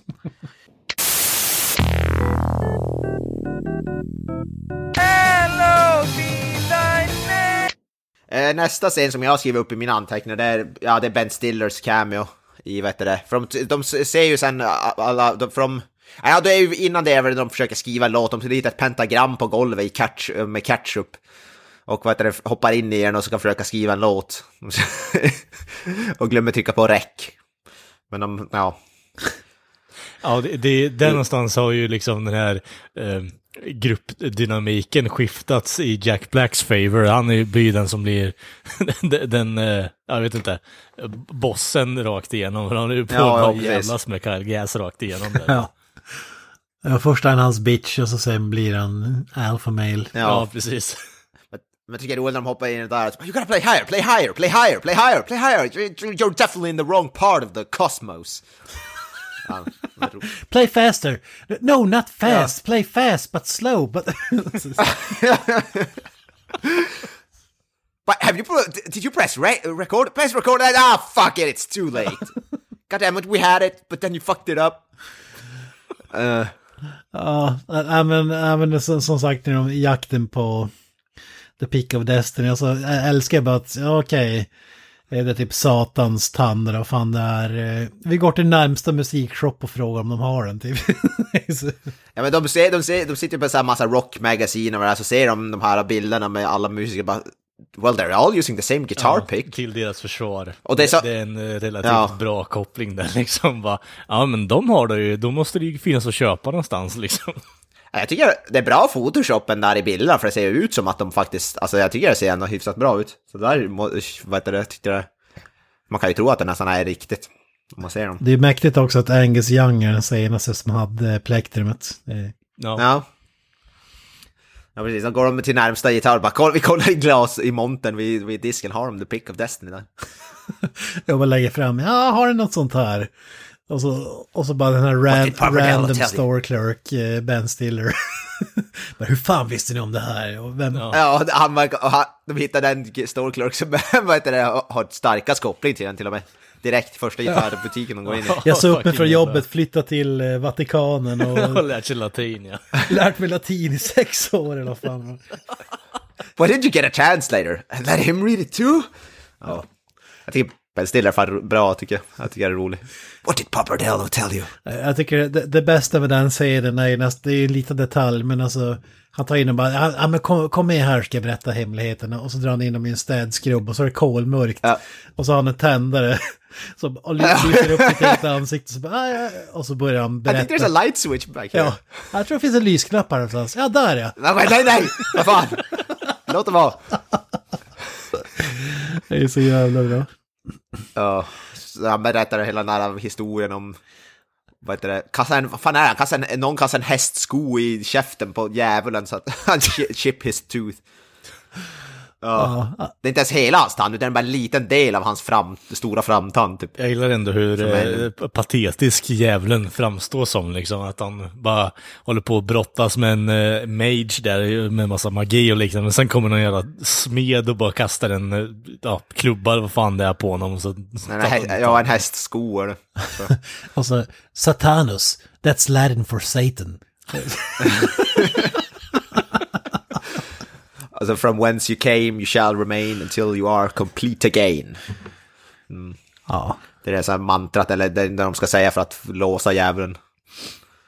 Jag gillar för övrigt att han trollkaren där bara kommer på, men jag ska göra ett plektrum av den här tanden så att han som räddar mitt liv får ligga eller någonting liksom. Fanns verkligen plektrum också typ på medeltiden, känns som att, jag vet inte. Det var en grej då. Jag ska påpeka att jag kan någonting om, men det känns lite farfetched faktiskt. Stratocaster, det hade många sådana på. Ja, precis. Leo Fender levde på 1800-talet där. Det var mycket Marshall Stacks och grejer på den tiden. Ja. Mycket tapping. Som sagt, Ben Stiller är briljant i den där snutten han är med. Jävligt bra faktiskt. En stor peruk han har på sig också, och typ, vad är det, skinnväst eller något, jag vet inte. Ja, så gammal bibel med Elder Scrolls, och så har han typ Dio-frilla också, den långa, tunnhåriga knuggistatyer. Han drar ju ner rösten också, han pratar ju här nere typ. Så han, Pick of Destiny. Och så drar han den storyn typ 20 minuter och sen bara... Och så bara, ja men ska du hjälpa oss? Nej för helvete, stick härifrån. Som bara... Yeah, no, it's not for me. Då bestämmer de i alla fall för att ta, vad heter det, ja, de får låna hans bil. Den här som han är pizza delivery och driving instructor samtidigt. Så han lär folk att köra bil samtidigt som han levererar pizzor. Det tyckte jag var jävligt kul. Ja, det är Elon Musk entreprenörstyle. Alltså. Ja, I'm a driving instructor, so I teach people how to drive while I'm delivering sauce. Så, men de tar hans bil i alla fall. Och det är då när de kör, han har den där drömmen, och det är då de kör Master Exploder. Det tycker jag är en av de bästa scenerna i filmen också. Ja, för fan. Drömkonserten. När de tänker sig hur det ska vara när de får Pick of Destiny, bara allting blir magiskt. Ja. det är så bra och kaxigt och bara kommer ut bara, yeah, me and Cage wrote this song 5 minutes ago. It's called Master Exploder. Och det är Paul F. Tompkins när han presenterar bara, this man didn't want me to read this, but hell, I'm gonna do it anyway. God damn it, it's the truth. I fucking love this band. It is the greatest band ever, period. Ja, det är sjukt bra payoff för oss som har sett tv-serien. Ja. Jag har fan inte gjort det. Nu måste jag fan kolla in den. Fan sugen. Alltså bara, yeah, me and Cage wrote this song about 5 minutes ago. It's called Master Exploder. Och så när han börjar så bara... Han börjar någon så här... Och så börjar mikrofonen brinna. Så bara, I don't need a microphone. Alltså, det är massor så här små grejer. Men alltså det här när han har en gitarr som har typ 3 halsar, ska jag säga. Ja. Och så säger man först en hand... 2 hand, 3 hand, 3 vänsterhänder plötsligt bara står och lirar med sig. Och sen är Cage, han vet det, gitarren som är 2 ben, särade ben. Ja, och slickar på som att det är... Ja. Och alla kvinnor i publiken blir värst till sig också. Ja. Det är så jävla bra. Ja, de behöver bara dra typ ett gitarriff så blir de alldeles till sig och typ kan inte... Ja. Visst är det där Amy Adams är i publiken, eller? Ja, hon mimar ju I love you och det är efter att high-parten där bara, sorry. Ja, just det. Ja, fan vad det är bra det där. I did not mean to blow your mind. Ja, exakt, det sitter en gubbe framför henne och som bara, så när han skriker sin, vad fan ska man kalla det? Ja, high falsett typ. Part, liksom. Han blåser i skallen av gubben liksom, och så får ju hon Amy Adams hjärnsubstans över hela ansiktet. Ja. Det är rätt gory scen för att vara en komedi. Man säger såhär, hjärnan bara ut i bakhuvudet. Ja, det är fan kul. Specialeffekterna är fan bra, jag såg det där. Alltså det är, de har gjort som bara axlarna och huvudet. Det ser fan, alltså jag tycker inte att man ser att det är en docka. Det brukar man ofta se i sådana här filmer. Nej, jag tycker faktiskt det. Ja, alltså hänger man kvar på scenen så syns det jävligt tydligt. Men samtidigt så, de har ju, ja, det är ju väldigt bra redigerat så att man får ju inte se den allt för... De gör ju inte, det är det som är, de klipper bort rätt fort så man hinner inte se den, titta på den så länge. Ja. Det är det som är bra. Nej, jävligt kul att han bokstavtalet blåser skallen, eller blows his brains out. But that shit happens to me all the time. Liksom, alltså den där scenen är bara kaos som man älskar. Alltså. Jo, det som är så underbart är att han är på något sätt redan förutbestämt att men jag ska nog blåsa skallen av en snubbe och jag ska inkorporera det i låttexten här nu. Ja. Ja, precis. Ja, då ändå skrev de låten 5 minuter tidigare som måste som de hade planerat att blåsa skallen av hela tiden. Underbar att säga, vi gör den inte rättvisa, man måste säga den för att... Ja, men YouTube av Master Exploder. Kunglig låt här också. Det är det som är så sjukt, det som jag säger, allt de gör i låten, alltså sjunger låten, gör de bokstavligt talat i filmen, i sig, alltså i själva scenen. Det är det som gör det så jävla briljant. Ja. Och så har den där picken, plektrumet runt halsen. Och så Kyle Gass har massa olika typer av gitarrer. Ja.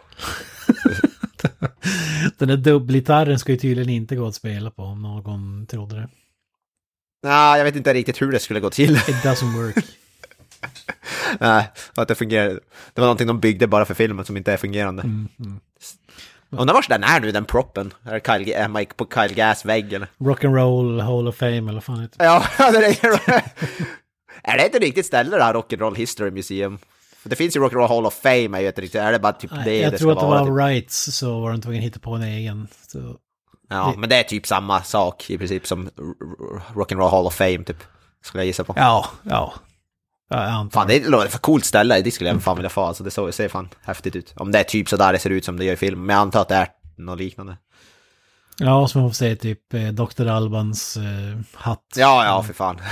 Ja, den största rockikonen i världshistorien, Dr. Alban. Man får säga alla första invalda. Alla mopeder från 10 små moppepojkar. To the Rock and Roll Hall of Fame is Dr. Alban. Dr. Al. Ja. Där får man se alla propsen från 10 små moppepojkar. Ja, precis. Hello Africa liksom spelas hela tiden där inne. Ja, fan, Number 2, Dr. Bombay. Ja, för fan. Ja, nej, nu är vi för, han är för stor för det. Han är med i, vet du, bara Music Hall of Fame, Music Gods. Ja. Han och, vet du, Günther. Men det här museumet faller ju, alltså det känns ju inte autentiskt. Alltså, ingen Maiden-grej såg jag överhuvudtaget. Känns som att det är Foo ganska Fighters säger man ju. Inte måste... indukterade överhuvudtaget, va? Nej, de är inte det. Men alltså det är ju mer så här att de borde ha en egen Hall of Fame på något sätt. Alltså de är större än Rock and Roll Hall of Fame. Alltså det där är ju, ja, du kan ju skapa ett eget Hall of Fame till dem, Kent. Ja. Maiden Hall of Fame. Men alltså, om vi pratar om det så här, Vanilla Ice, och då borde inte han vara i alla Hall of Fame som någonsin har gjorts, eller? Efter hans nu metal-karriär där med Limp Bizkit. Ja, exakt. Ja. Jag menar, han är ju i princip kungen av alla medium som finns, så att säga. Ja, verkligen, verkligen. Men efter det här så är det ju Tim Robbins cameon med på det här diner. De vet det, har försökt stjäla den här Pick of Destiny men fått sitt ben avkapat in the process. Och att typ blivit kvar på dinern utanför. Ja, precis. Han stannade där hela sitt liv. Nej, fan vad bra han är, Tim Robbins. Han är så jävla kung. Alltså det är sjukt att han är så här Oscarsvinnande skådis och sådär. Han spelar sån här jävla störd. Det är som typ när Robert Downey Jr. spelade Man with Playing a Black Man, Playing a Whatever. Ja, för mig är det bara en karaktär i Team America. Jag vet inte. Nej. Ja, men han spelar då fuck creepy. Det är han som ger dem den här ritningen till hur de ska ta sig in i den där rock'n'roll-historien. Ja, det är en bild som jag skrivit typ på en servett eller något. Typ toapapper och bara ritat upp 2 stycken, ja... ventilationen. Ja, jävla ventilationsstrummor. Och så har de kryssat i att de ska hoppa i den högra. Ja, exakt. Ja. Och visst är det så att Jens hoppar ner i den vänstra utan problem. Det är som så här... Jag tycker det är roligt att när han sitter på dass, Jack Black, och när han säger "Baby, you're searching for the pick of destiny", och så hör man bara rännskita deluxe. Det var jävligt kul. Wait, I got some questions. Just let me wipe. Han wipar jävligt lite för någon som har haft mega diarré också, tycker jag. Ja, det såg någon på jakt efter satans tand. Ja, fan. Just let me wipe, I got some questions. Ja, bajshumor är alltid kul, no matter what anyone says. Alltså det kan vara lite, alltså den här nationella ryska britningen, det kan ju slå jävligt fel. Men jag tyckte det var kul ändå. Jag tyckte det var småkul. Ja. Jag tyckte det funkar. Ja, det är en jävligt bra cameo och jävligt kul att han är så jävla långsam också, alltså. Ja, det får ju payoff där och i slutet när man ska ta deras plektrum ifrån dem. Ja. Det är jävligt kul. Jag vänder efter. Come here and give me the pick. Come over here so I can stab you. Ja, jag ska stab. No, stay. No, we're not coming over there. Och så kommer polisen och ska gripa honom. Bara, catch me if you can. Och så går de bara lugnt, supersakta fram och tar honom. I'm going to cut off your balls and cut out your eyes, and I'm going to put your balls in your eye sockets and your eyes in your ball sack. Ja, det där är så jävla Team America-kommentar alltså. Ja, verkligen. Fan vad kung. Men det är lite, vi har ju innan det så har vi den här när de börjar bråka för att vad heter det, JB, vad heter det, han hittar någon bruda där, Kyle Gass, som han tror att han ska få get with. De tar med till, och då frågar JB, använder tits or destiny? Och då väljer han tits. Ja, så självklart. Men han far till den där, och han ska uppträda på den här jävla partiet. Men roligt, han kör den där låten, History of Tenacious D, men han kör bara sin halva. Ja. Det tycker jag var lite kul. För han är ju inte lead sing, så han sjunger bara sin backup-körsången då. Jag tycker det var jävligt kul. Ja, det är för jävla magiskt. Mm. Men då det är när han blir, sen vet du, JB, han blir hög på svamp då. Han hittar en svamp i skogen, och så, ja, obviously så käkar han upp dem. Det är väl en av de grejerna jag gillar minst i filmen, ja, den här jävla, jag tycker inte, den här Sasquatch-delen av filmen, när ja, KG åker på festen, och när Jack Black tar svampar i skogen och träffar Sasquatch. Ja, jag inte. Det är den absolut sämsta låten för övrigt också. Ja, ja. Jag gillar inte den här Papa is Sasquatch is my daddy. Ja, den låten gillar jag inte speciellt mycket. Alltså, den suger faktiskt apdase. Ja, den är ja. Jag tycker det är roligare de delarna när man får se när han klättrar utanför den här hallucinationen, han klättrar i träden. Det tycker jag är roligare. Det är ju lite så här, det är ju stoner-komedi rakt igenom. Det är ju ändå lite småkul, men det som kommer efteråt är ju nästan ännu bättre. Alltså, Dude, I totally miss you, liksom. Det är ju typ den låten. Ja, den låten, det är ju roligt. Det är roligt där när han tittar ner i ölkoppen. Ja. Dude, I totally miss you. Jag vet inte om det var en sån här extended grej jag såg, men var det med typ The Fuck Monster i den sekvensen eller något sånt där? Nej, tror jag inte. Det är ju, han ska ju fightas mot Kyle Gass i en gigantisk peniskostym i alla fall. Det är ju... Ja, nej, det var definitivt inte min film. Det skulle jag komma ihåg. Ja, det kanske var... deleted scenes då, eller något sånt. Ja. Men i alla fall John C. Reilly som spelar Sasquatch i den där sekvensen, vilket jag faktiskt inte visste förrän nu efteråt när vi kollade upp det. Men ja, nej för fan, det är den absolut sämsta delen av filmen. Jag gillar inte alls det där när han är i det där. Oh. Ja, det där känns ju bara inklämt för att Sasquatch var med i tv-serien på Naturn. Mm. Ja, det känns bara crowbara in skiten. Och... Ja, det vore roligare om de klittade bort hela den där, man såg bara hur JB rör sig, alltså in the real world, men att inte visa hallucinationen, det hade varit typ på något sätt roligare, den som tycker den är lite kul, när han hallucinerar att han flyger på Sasquatch, men han klättrar egentligen upp för ett träd bara, det tycker jag var ganska kul, men nej, den är jag inte mycket för. Det kommer jag ihåg även från förut när jag sett film, att jag inte gillar den speciellt mycket. Och sen smäller mot skrev är alltid kul ändå. Ja, precis. När han landar på den här kvisten, det är ju... Eller, han landar väl på en trästam eller kvist eller vad där. Är det inte det han gör? Ja, precis. Mm. En jävligt tjock, men... Ja, en gren kanske. Ja, gren, ja, precis. En stor, tjock gren. Kvist. Ja, en kvist. Ja, okej, jag fäller rakt igen. Men sen är det ju när de ska bryta sig in i Mr. Door blir ju bra igen, fan. Den här Storm the Gates, det är ju så jävla kul.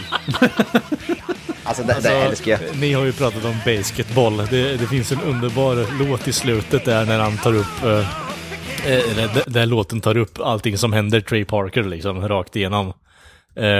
Att han har genital warts, så att han blev dumpad av sin flickvän och så vidare. Väldigt så här bokstavligt tolkad låttext som passar in perfekt på vad det är som händer just nu för honom specifikt. Den här låten är ju så pass underbar så att Jocke har ju sagt det innan nu ett par gånger att bara, oh no, the camera och så vidare liksom. Det är så här, two air vents on the roof. Precis. Han sjunger exakt det här. The mission is clear. I'm going over there. I'm going to do the mission. Alltså det är så meningslös text. Typ rimmar ju typ inte ens någonting. Dive into the bushes säger en också. Ja. Infiltrate. Storm the gates. I flip around the corner. Flat as a pancake. And then oh no, the camera. Devise a plan. Dive into the bushes. Det är också, nej. Jag försöker vara värsta så här jävla typ, inte fan vet jag, Tom Cruise, Mission Impossible. Men ja, kanske inte lika graciös, jag vet inte. Ja, det är straight out of Team America kan man säga. Jävligt bra. Så det hoppar in i Dr. och slänger sten mot kameran samtidigt. Han är jävligt pricksäker. Men undrar den som bara hört låten så har inte någon aning att den har en koppling till filmen. Man tänker när man lyssnar på texten till låten. Men, okay. Ja, det är det jag säger. Den låten märker ju ingen sen som man bara lyssnar på den. Man bara, vad fan, vad du vet då, camera? Ja, det är fullkomligt briljant, måste jag säga. Mm. Ja, men sen, sen kommer ju KG kommer tillbaks där och The Timers, att han har också tagit sig in som möts som i The Air Event där, och sen ramlar ner, ja, de är för båda korpulenta karar, så det är väl därför jag vet inte, kan inte hålla deras vikt, antar jag. Det där är tydligen en tv-spelsreferens där regissören och Jack Black spelar tydligen sjukt mycket tv-spel tillsammans under den här tiden också, och att det var någon sån här Splinter Cell-referens eller någonting, typ att de hade krupit så jävla mycket i Air Vents i något spel, att fan, vi måste ha med i filmen också, så det är lite kul. Ja, men det är typ i alla spel som du gör någon typ av stealth eller smygar, så är det alltid att ha krypt in i ett Air Vent för att undvika fiender typ. 99,9% av alla stealth-spel för de som har spelat. Krypa i Air Vents, det är jävligt vanligt. Men det kan ju inte vara så jävla vanligt att regissören och en huvudskåd i sin film, Hollywoodfilm, gamare vid sidan av. Nej, det är väl kanske inte. Men han är ju som sagt, Jack Black är ju en stor gamer. Han har ju Jablinski Games eller vad det är på YouTube. Jävligt populär YouTube-kanal när han spelar. Bara. Och då måste man ju älska låten också när de kommer fram till Pick of Destiny med laser-grejerna. Ja, när de säger... Vad rapar massa gamla spel. Ja, Frogger, Centipede. Frogger, och så hoppar de som en groda mellan laserna och så var den där alla jävla gamla spel som finns i. I den här scenen får man som två security guards, så det var Fred Armisen i alla fall, speciellt en av dem. Från, var han känd från SNL och han hade någon serie som var Portlandia, tror jag den heter. En hyfsat. Ja, security guards tycker jag också är ett svagt kort. Det lyfter aldrig för mig i alla fall. Ja, de är rätt forgettable. Men jag gillar Fred Armisen, jag tycker han är skön. Men ja, han är ju... För de som har sett Eurotrip är ju han en miscusi. Italienaren. Ja. Miscusi. Tåget går genom tunneln och så... Ja, just det. Ja, alla blir så antastade medan det är mörkt. Ja, det är bara... long tunnel. Och sen började spela så här cheesy porrlåt typ. Sen när det kommer ut så sitter han där bara utan byxor och röker cigarett bara. Det är jävligt briljant. Det är en bra film, folk. Ja, det hade jag ingen aning om. Det är ett bra tema, kör de här trip-filmerna, Eurotrip, Roadtrip, Boat Trip och så vidare. Det finns många roliga filmer där. Ja, det finns mycket skit också. Ja, men de speciellt de tre, Roadtrip, Boat Trip, Eurotrip, det är tre kungliga filmer alltså. Fan. Det är sjukt bra. Ja, det är tema. Men i alla fall där, precis, där de ska, det är så jävla bra när han ska komma fram till att stänga av lasen, use the cock, alltså, fan. Det är liksom, alltså, det är ju Star Wars, fast, ja. Istället för use the force. Jag kan inte göra att rättvisa hur Kyle Gass säger, use the cock. Men vi glömde vi säga det, men han håller på att träna, så ska han ju göra cock push-ups. Ja, alltså minst en cock push-up. Kukhävningar då, antar jag man kallar sig. Ja, precis. En kukhävning varje dag. It hurts my cock! Det är väl en referens till en låt, va? Eller var det med i tv-serien också, kanske? Ja, det vet jag faktiskt inte. Jag tror att det är en låt på första plattan, om jag minns rätt, som det är referens till. Cock push-ups. Ja, men det är sen ifall han tränar en montage, alltså han ska träna han. Man ska göra en cock push-up per day. Det bästa av den där serien är att alltså, när han får bången, det är inte så att den reser sig som en båge uppåt, utan den går ju bara rakt ut som en... Ja, men det är som en orm som typ... Det är typ som en orm som flätar ut sig eller något som man ska säga så här, långsamt. Ja, men det är som drar ut en teleskopatong bara rakt ut ur gylfen och så sprutar. Jag vill säga att han har jävligt elastiska kalsonger för övrigt också. Ja. Och han är jävla välhängd också. Jävlar också. Jesus Christ. Jag gillar det ganska lite så här, det som växer så här gradvis här framåt bara. Alltså jävla kul.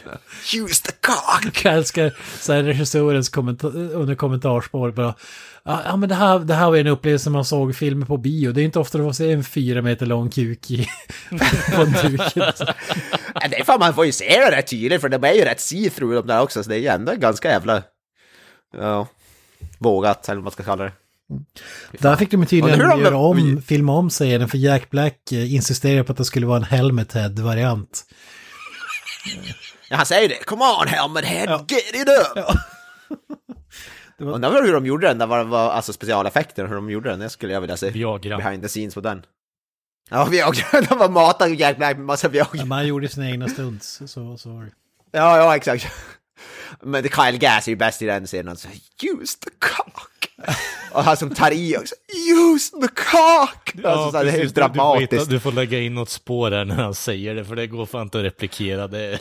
Use the cock. The cock. Use the cock.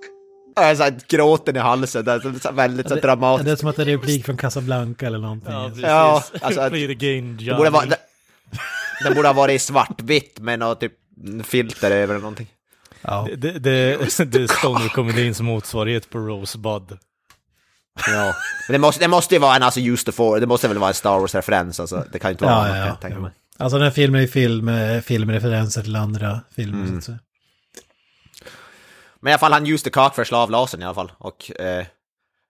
sen när de ska plocka ner den här pick, den sitter ju fast i en gitarr, den här Pick of Destiny. Jag förstår inte varför de inte bara lyfter ner gitarren, plockar loss plektrumet och sen stoppar tillbaka. Men ja, det var väl för långsökt. Man vill väl inte vanhedra Angus Young och sådär pass mycket, jag kan förstå det. Var det Angus Youngs gitarr där? Det har jag ingen aning, jag har inte koll på gitarrer, men ja, coolt. Ja, det var han som var sista bäraren av Pick of Destiny, som sagt. Men jag gillar den scenen när de ska lyfta ner den, det var lite kul också, sa Kyle Gass att han trodde att inspelningen för dagen var över, så han gick bara och rökte på som fan i sin trailer på set. Och så, och så var han helt stenad när de kom och sa att ja, men nu ska vi spela in det här också. Vad i helvete? Så han sa bara, ja, det var tur att jag inte hade så mycket repliker i just den scenen, men man ser att jag är helt borta. Ja, jag ska ju bara lyfta upp Jack Black för att lyfta ner plektumen. Ja. Ja, det är fantastiskt. Men sen kör de ju en powerslide för att komma ut genom den här dörren. Powerslide! Den ser man ju att han är baked as fuck ut, alltså. Nej, kunglig scen, alltså. De glider på... Man ser ju att dörren är typ egentligen stängd när de kommer där, men sen lyckas de ändå ta sig runt. Så det är, movie magic. Ja, det är som i alla filmer, tänkte jag säga. Men där var det är ju en payoff också, att de vaxade golvet när de tog sig in i byggnaden. Nej, för sig, ja, det är sant. Det tänkte jag fan inte på. Men ändå lite continuity. Mm.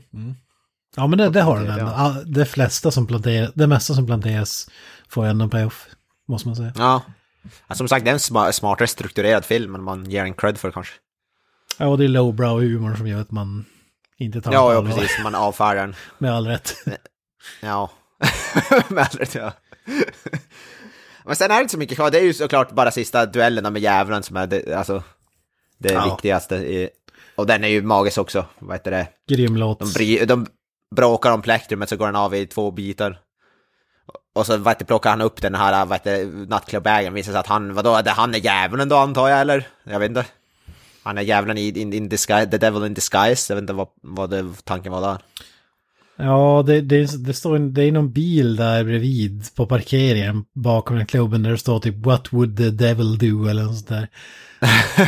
Så jag antar att det är det som är grejen. Men är det inte de mer karaktärer som är djävulen i den här? Att den har några shapes, men jag kanske minns fel. Nej, det tror jag inte. Nej, det är bara typ något så att djävulen possessar han, kan komma fram när han har hela pekten, jag vet, man kanske kan inte läsa. Ja, men jag älskar den här, när de här förkrossade och att plektret är lite trasigt och typ, och så här, men grabbar, var inte ledsna, djävulen finns i oss alla. Precis. Ja, precis. De är de som får oss att inte vilja gå till jobbet och så vidare. Ja, det är de som får oss att säga fuck you till folk du inte gillar och så vidare. Ja, precis. Men sen kommer de tillbaka ut, maybe we can still use it, maybe there's still some juice left. You can use 1/2 each. Så pläckte man där. Det jag gillar också, i en sån här film så skulle det kunna vara typ att ja, men okej, plektrumet är bara placebo, det är du som har talangen hela tiden. Men i den här filmen bara, nej, det är satans tand. Och den ger det är magiska krafter. Ja, det älskar jag ändå. För han säger ju det, Ben Stiller, där också, att han hade sett någon konsert, något band som ingen kände igen, men lead-gitarristen kom ut och började spela utöver sina talanger. Eller vad fan det. Way over his capabilities eller så. Alltså, och sen, and then he flicked the pick into the audience and it was picked up by a kid named Eddie. Van Halen? Ja. Det är ju också så här, det finns ju också en teori när det säger flick the pick, när Kyle Gass flickar hans pick i början av filmen på Jack Black. Det står ju KG med tuschpanna bara på ett vitt plektrum. Att ja, det är det plektrum som är the pick of Destiny, för att de möts och så vidare. Ja. Ja, han säger ju det, I already got my pick anyways, och så har ni kvar plektrumet ja, med KG. Så det är dubbel mening och så vidare. Ja. Ja, det är fan. Det finns säkert mycket teorier. Men sen blir det ju då, vet du, Dave Grohl jag läste någonting om att det tog 7 timmar för vet, Dave Grohl att få på sig makeupet på den där djävulskostymen. Ja, det kan jag tänka mig. Jävligt bra gjort, måste jag säga. Och så måste han ju ha, han är ju jävligt, jag vet inte om det är trickfilmat eller om han har en jävligt höga platåskor eller någonting. Nej, trickfilmat. Ja, kanske är det, jag vet inte. Men det är så jävla bra, alltså det nästan gåshud när gitarr, vad heter det, riffet där i början. Jävlar vad episkt där. Jag gillar den här dialogen back and forth också, bara wait you motherfucker. Alla de där grejerna är så jävla kul. I am complete, och de bara yes you are fucked, shit out of luck. Alltså, now I'm complete and my cock you will suck. Ja, vad bra det. Så jävla mycket kock. Det där är inte ens dödligare. Nej, det här är mycket. Nej, det är kul, men det är väl som du sa, det är väl han, vet du, Dave Grohl spelar gitarr och spelar trummor och allt i den där scenen, skulle jag misstänka. Och sjunger även. Men han måste ha någonting på hans röst och filter, för det är inte pure Dave Grohl. Det hör man att det inte är. Han förställer väl resten som jävslig som möjligt, ska jag gissa. Ja, de har ju pitchat ner den eller någonting, skulle jag misstänka. Ja, ska det vara. Men det är också typ där att Kyle ska bli hans bitch. Och så, ja, och så är det så här rock picture show-referens där med det här röda skynket och samma som sexleksaker som hon ska använda på Kyle Gass. Ja, det är så där att de utmanar till en rock-off och han får enligt lagen, eller kod för att inte säga nej till en rock-off. Ja. Och jag menar, som belöning för att de beställer jävlar ska de bara ska betala deras hyra bara. Ja, och att han ska åka ner tillbaka till helvetet liksom. Ja, okej, okay. Be your little bitch. Och det är jävligt att bli attraherad av. Det är erbjuden att ha KG som sin bitch. Och han säger, it's the only way. Eller vad det är. Ja. You're gonna gargle mayonnaise. You're gonna make his sex alltså, day. Gonna gargle mayonnaise. Ja, precis, den mest underskattade delen av det är att direkt efter han säger you're gonna gargle mayonnaise så säger man no. Ja, no. Åh, oh, fan. Jävlens majonnäs alltså. Och jävlar säger att han make him squeal like my Scarlet Pimpernel. Ja, det är så mycket bra. Hela texten där är så jävla kung. Ja, alltså det är bland de bästa låtarna, om inte den bästa. I'm gonna fill him with my hot demons gel, säger han också. Men sen är det jävligt episkt när de börjar, vad heter det, let's bring the thunder. Alltså den delen är ju fan mäktig. Där, we are the D, we are the D, we are the D, we are the D. Ja, där har det ju nog ändå snack. Ja, men det jag tycker är fan mäktigt när de står där. There's just no way that we can win. That was a masterpiece. Sjukt kung. Ja. Oh, ja, det är rysningar. De sa ju också att de hade skruvat ner filmen några decibel fram till den scenen bara för att få så här, alltså man sitter i biosalongen. Jag tyckte den var lätt som att den var jävligt hög den filmen, alltså volymmässigt. Så ljudet på den låten är högre än resten bara för att det ska vara extra mäktigt och det här. Ja, nej, det märkte jag fan, för jag tror att den är volymen lite grann när jag såg den. Det blev jävligt högt. 2 decibel lägre hela filmen bara för att få en payoff där. Ja, det är fan mäktigt. Och sen skjuter de ju av han vet inte, skjuter en jävla blixt och så tar han JB-gitarren så att det sucker! Och sen vet inte, får hans del av horn av som de gör om till The Bong of Destiny. Jävla bong av ja, som jag förstår, det är ju också den här låten som de spelar i slutet på det här, det är den låten som de gör tribute till i låten Tribute. Oh. Det är den här, alltså världens bästa sång, den här Beelzebos heter ju den. Ja, det är där prequel-biten kommer in. Ja, så. För det i slutet där kan de inte komma ihåg låten och då skriver de Tribute, som en tribute till den låten som de inte kan komma ihåg. Mm. Jag fattar inte varför de inte bara ser filmen och så kommer de ihåg låten, men whatever. Ja, det är bara synd att vi inte får höra låten igen. Det är... Ja, alltså jag hade ju förväntat mig det i slutet när han säger, när de sitter där och, eller jag vet inte, det är i och för sig jag vet inte om såg ni, det var en scen i eftertexterna. Ja, jag såg det. När de sitter, och det, då, jag förväntade mig att det skulle vara, vet du, att de skulle börja, de, vet du, när, för Kyle Gass ser ut som att han är på väg att spela någonting. Jag trodde fan att han skulle börja spela typ intro till Tribute eller någonting. Där. Det är det som är skämtet, att folk tror att nu kommer den. Ja, men det hade varit mäktigt om de hade gjort det alltså. Och så är det bara en fart on tape. Ja, och jag gillade då Jack Black, så bara, well, let's hear it back. Ja. Eller let's play it back. Ja, typ, säg till om du, hur vet jag att det är ett mästerverk? Ja, men om du känner någonting. Och så bara, jag känner någonting. När det där fartljudet kommer. Okej, så det var medvetet att de folk skulle förvänta sig att Tribute skulle spelas där. Det antar jag i alla fall. Det byggs upp som det i alla fall. För, återigen. Alltså det hade varit märkligt. Jag tycker de borde ha gjort det, haft med lite av introt i alla fall. Det är bara svår videon till Langoy som inte har crowbar in, men i alla fall... Nej, inte videon, men jag tänker att Kyle Gass bara börjar spela på gitarren, börjar spela intro till bara någonting i någon sekund typ innan de klipper det där. Det var ju mäktigt, tycker jag. Ja, men typ när en credits rullar bara, man kan köra den, tycker jag. Det var ju snyggt. Ja, det också. Men nu är det den här låten The Metal som spelas i eftertexterna, eller? Jag kommer inte ihåg. Jag tror det kan vara det. Ja, det är väl någon slags, vad säger man? Flera låtar i... Vad fan säger man? Medley, nej, inte låten typ, det är så The Metal som spelas bara, eller? Ja, men det är den också. Men är det inte flera låtar som snuttar från olika? Nej, alltså, jag såg inte hela eftertexterna, ska jag vara ärlig och säga. Nej, jag minns inte 100%, men jag får mig att det var någon sån grej. Ja, det kan vara det. Fan, det finns så jävla mycket att säga. Fan, vad synd att det inte finns, att det aldrig kom någon uppföljare till den här filmen. Alltså. Ja, det var ju på gång 2018. Annonser till och med, men det verkar inte ha blivit av. Ja, det kan ju inte vara så attraktivt med tanke på att filmen gick åt helvete på bio. Men det känns ju verkligen som så här Netflix-grej, att det skulle kunna bli, alltså då, när de inte är beroende av att folk ska se skiten på bio. Ja. Det hade varit grymt faktiskt. Ja, fan. Vad fan ska den handla om då? Jag vet inte, de kanske låste till HBO på grund av tv-serien, jag vet inte. Förmodligen. Ja, det är för också en streamingtjänst, så fan. Bara typ någon till sån där road-aktig movie, road, de ska göra, hitta någonting, alltså bara det, jag vill bara se dem i, med, alltså, det kan ju bara bli bra.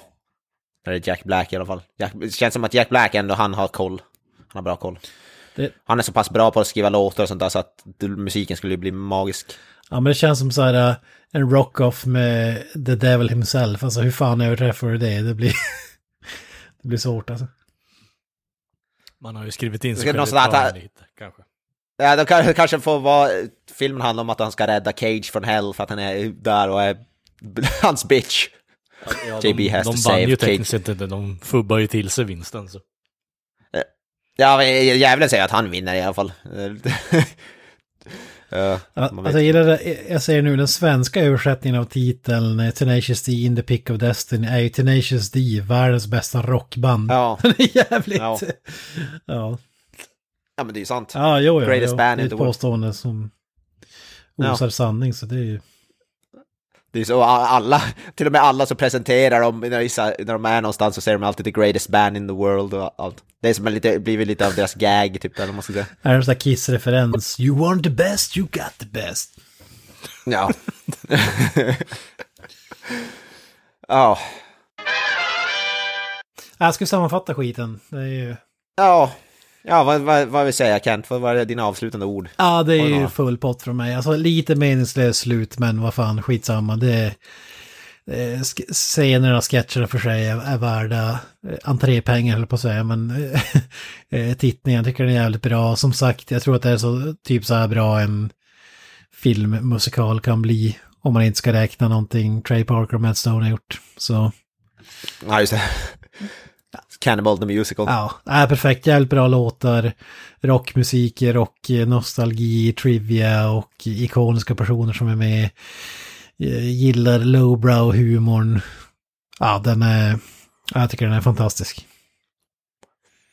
Ja, det är lite roligt med något band som faktiskt gör en sån här biografifilm som är lite mer oseriös än att försöka vara så gravallvarlig hela tiden. Ja, som sagt, det är inte... Fast det passar väl deras musik. Två sockerbitar under läppen och mima till en hel film. Utan... Fast det är väl lite svårt också. Det passar ju deras... De sjunger... De är ju ett sånt typ av band, så det kanske är lite lättare för dem att göra sån typ av film. Aldrig. Men Kalle då? Ja, men jag tänkte bara nämna att det är lite lustigt att en Farbror Frey-imitatör får Oscars-statyett liksom.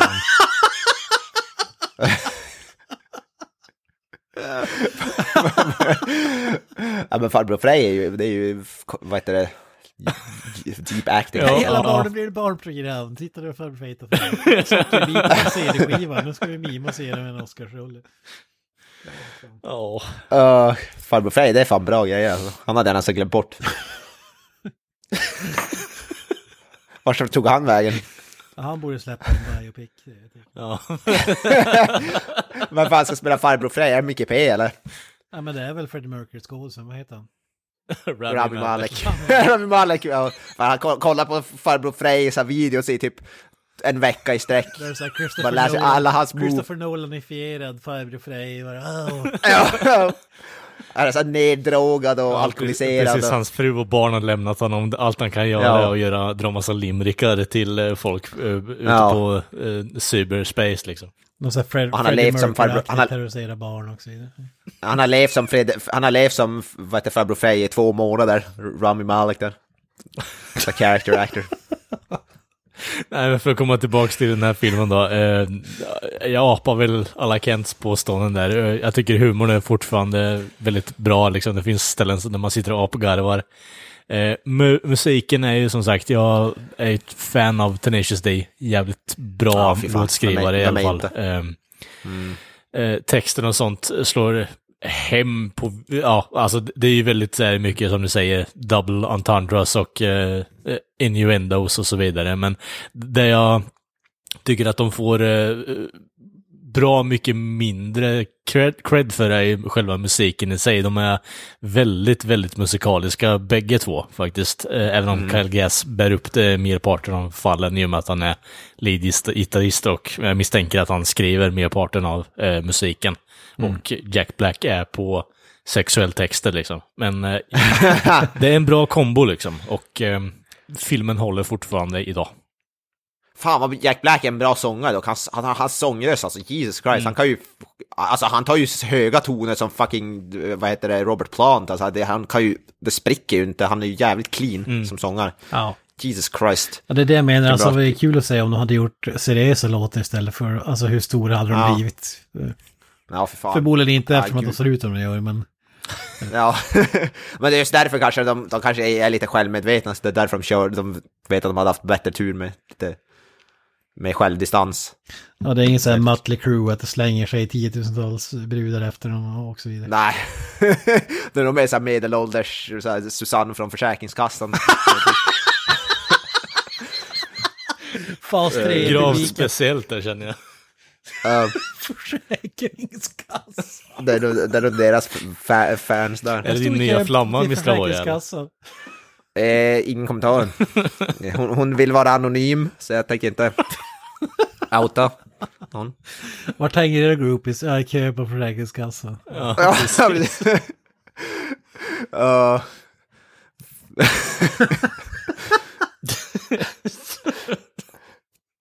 Pressbyrån, de står och köper kaffe på Pressbyrån. Ja, nej, men jag säger väl samma sak. 10 av 10 film. Som sagt, den här filmen och Cool as Ice är ungefär lika långa. Cool as Ice kunde jag inte se i en sittning, men den här filmen slank. Det kändes som att den var hälften så lång som den var. Den konstigt. Flög förbi. Jättekonstigt. Jag tycker båda bara swishar förbi. Det var helt plötsligt när det var slut. Men alltså, Cool as Ice kändes som att den var ungefär 3 timmar, medan den här kändes som att den var en halvtimme. Det är skillnad, för att den här har man ju kul rakt igenom, men Cool as Ice kändes väl ungefär som någon typ av så här kinesisk vattentortyr lite grann. Nej, för fan. Det kände, alltså den är väldigt bra tempo också, den känns som att den blir som aldrig tråkig.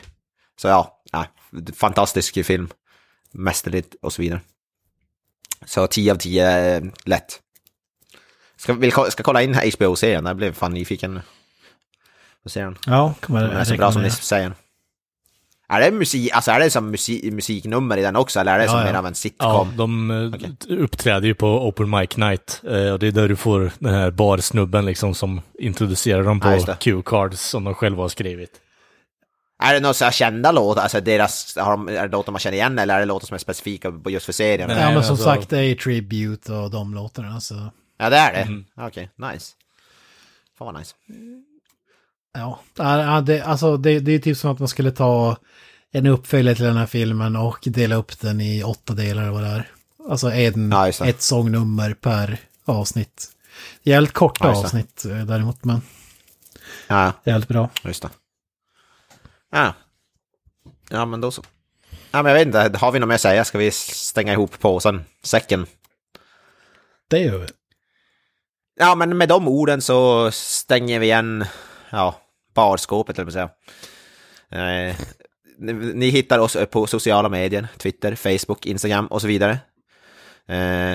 Bara gå in där. Så. Sen har vi filmsmakarna.wordpress.com, vår hemsida. Ja, men vi syns nästa vecka, samma tid, samma kanal och så vidare. Jag säger peace out och kastar över bollen till någon. Up the irons. Bye-bye. Bye. That's it, man. Game over, man. It's game over.